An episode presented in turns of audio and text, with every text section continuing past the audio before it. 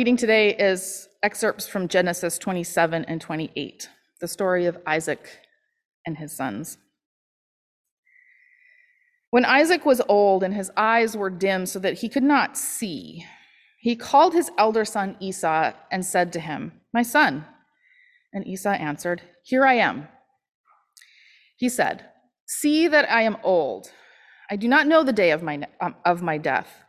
Now then, take your weapons, your quiver and your bow, and go out to the field and hunt for me, and hunt game for me. Then prepare savory food such as I like, and bring it to me to eat, so that I may bless you before I die.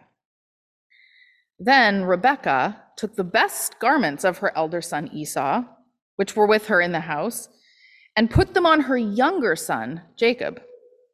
And she put the skins of kids on his hands, on the smooth part of his neck, and she handed the savory food and the bread that she had prepared to Jacob.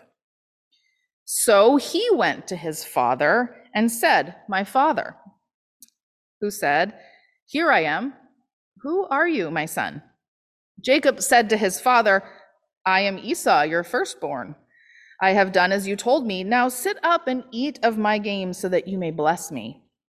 But Isaac said to his his son, How is it that you have found it so quickly, my son? He answered, Because the Lord your God granted me success. Then Isaac said to Jacob, Come near that I may feel you, my son, to know whether you are really my son Esau or not.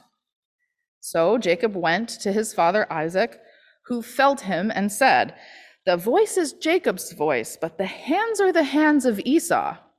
He did not recognize him because his hands were hairy like his brother Esau's.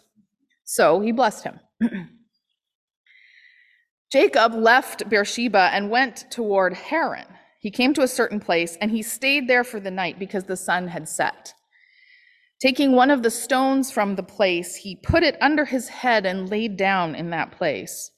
He dreamed that there was a ladder set up on the earth, reaching up to heaven, and the angels of God were ascending and descending on it. And the Lord stood beside him and said, I am the Lord, the God of Abraham, your father, and the God of Isaac.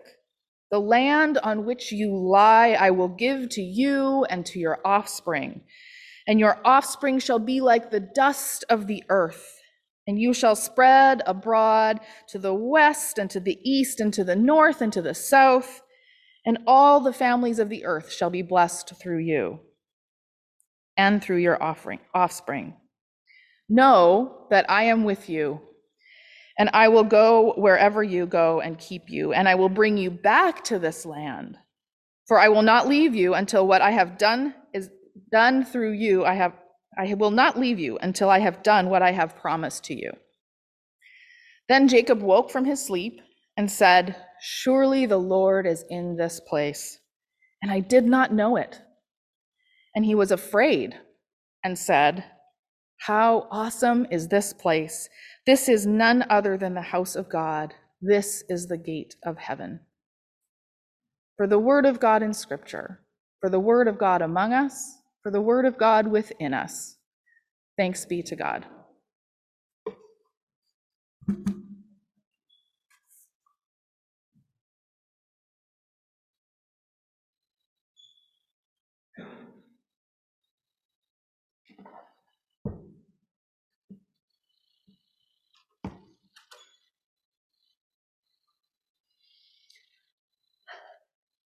Well, this story makes me a little itchy. because at my heart, I am a firstborn rule follower. It may surprise some of you who have experienced me differently than that, but let me assure you, while I am certainly willing and even compelled to break rules that are obviously unjust. I have had to lean into that, and I have to lean into it every single time, again and again, because it makes my heart race, it makes my stomach flutter, it makes my armpits sweat. I am at my heart instinctually a firstborn rule follower. Now, there are important pieces of this story that are missing from what you just heard. It is a long story. It was still a long story with a lot of those important pieces missing. But one important piece that I am going to mention that was missing from what you heard this morning is at first blush, this sounds like a story of Isaac and his sons, Jacob and Esau. It's really a story about Rebecca. Rebecca, prior to the story that we heard this morning, had a difficult pregnancy. It's a whole long story, but we'll just leave it at that for now. She went to God in the midst of that. And the message that she heard back very clearly is that she had two nations in her womb, and that the older would serve the younger. This is what Rebecca knew from God. So Rebecca knows that Jacob, the younger, is to receive the inheritance and the blessing in place of Esau, the elder, who will serve his younger brother. She knows all of that going into it. And still, even with that bit of the story named explicitly here, this story still makes me itchy. The conniving plot for that kid brother to steal his elder brother's blessing. Can you tell I have a couple of kid brothers? Amy's question that she shared with you last week in her sermon is my new favorite question. It's my new favorite go to in encountering these texts that confound me or disturb me or just make me itchy. The texts that are so far removed from me in time and place and culture, so far removed from me that it's like encountering a stranger, like a foreigner that I do not understand. And they can end up very quickly feeling sort of irrelevant, like it's not worth my time and effort. There's too much distance between time and place and culture to even try to make sense of this. And yet here they are. These stories are here in this collection that we collectively call sacred. We call this our foundational text. And so here we are again in the Hebrew Bible, the First Testament, thanks to the narrative lectionary. And I do love that I am compelled to engage these very strange and sometimes troubling stories. It's a little bit, I've said this before, a little bit like a CSA. You know, you get that box and it's like, what is that thing? Oh, it's a rutabaga. Oh, okay. What do I do with a rutabaga? So that's a little bit what it's like with the lectionary. Okay, here we are again in this very ancient text that I do not understand, but I'm going to figure out a recipe for it. So here's the question that Amy shared last week that is probably you're going to hear it all year because it's going to live in me. It's living in me right now. How was this story liberative to the people who told it? How did this story bring liberation to the people who told it over and over again, passed it down for generations, eventually wrote it down, and claimed it as sacred. When I come to this itchy story with that question, I notice power. There's something called the trickster motif appears in lots of cultural cultures across time and place, and certainly was a piece of the Hebrew culture that gave us this First Testament. In a trickster motif, the tricksters operate outside of the bounds of official power structures, using their wit to subvert. These trickster stories make great campfire stories. They are interesting, they're like gratifying, they're entertaining. It's this sort of like stick it to the powers that be kind of stories. You can imagine sitting around a fireside and telling this kind of story where the trickster comes in and subverts the powers that be. Well, in our story from this morning, Rebecca is a woman and Jacob is a younger son. Neither had any power. like no no power of any kind. There's no fair or rule following way for them to have any kind of agency over their lives, over their futures, over their well being. Any tactic available to them is out of bounds because the rules have been established by those in power for those in power. And then I go, huh, maybe this is only an itchy story for me. Whew. If you assume you're the blesser or the one positioned to receive the blessing. What if the story is only itchy if you assume you're the blesser or the one positioned to get the blessing? How much of my rule following instinct is connected to the rules mostly working in my favor? This story that we have this morning is a story of the subversion of a system and a power structure.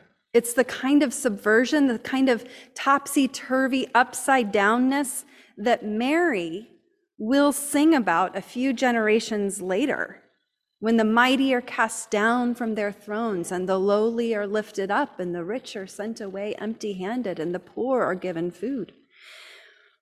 It's a song that Mary sings that we find to be so beautiful and so inspiring and so hope filled and so prolific that we cannot even all agree on a favorite one that we're going to sing on Christmas Eve, right? We've all got our favorite version of the Magnificat, and it's a little bit of a struggle every year to figure out which one we're going to sing. It's a song we love.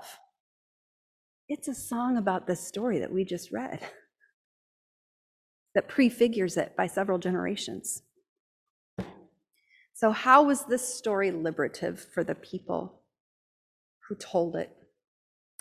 First thing I notice is power. The second thing I notice when I bring that question to this story is the endurance of God's blessing.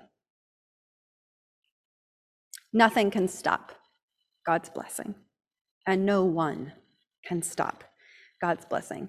When Jacob, the younger son, takes or steals Esau's blessing, it doesn't actually mean that there's no blessing left for Esau. It's just that Esau's blessing flows through Jacob.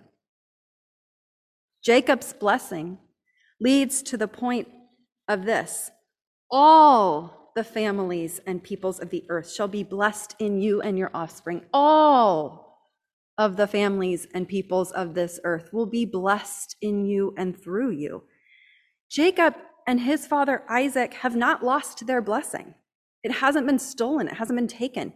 Their blessing is still coming their way. It just has a more circuitous journey through Esau. So, why would a story like this be liberative to a people that would tell it over and over and pass it down through generations? Because God shows up outside of human structures and systems of power, like patriarchy, which propped up patrilineal transfer of power from father to eldest son. That's how it happens in patriarchy. Well, God's blessing went another route. God's blessing disrupts those rules. There's no direct blessing in this story, no direct blessing of the powerful of Isaac and Esau. Instead, there is a blessing of all through the powerless, through Rebekah and Jacob. I notice power and I notice the endurance of God's blessing, that nothing can stop God's blessing from ultimately coming to all. And that's the sto- sort of story that actually doesn't make me itchy at all. God's blessing endures. God's blessing shows up outside power structures and subverts them. God's blessing is for all. God's blessing cannot be stopped. God's blessing endures and surprises. Thanks be to God. And now I invite you to receive these words as a blessing. If you would like to read along, this is the hymn that we will hear Joanne play in just a few moments. It's number 440 in your Voices Together hymnal. And I would ask you to receive these as a blessing, these words. Ask the complicated questions. Do not fear to be found out, for our God makes strong our weakness, forging faith in fires of doubt. Seek the disconcerting answers. Follow where the Spirit blows. Test competing truths for wisdom. For intention, new life grows. Doors of new ideas, test assumptions long grown stale. For Christ calls from shores of wonder, daring us to try and fail. For in struggle we discover truth both simple and profound. In the knocking, asking, seeking, we are opened, answered, found. Amen, and may it be so.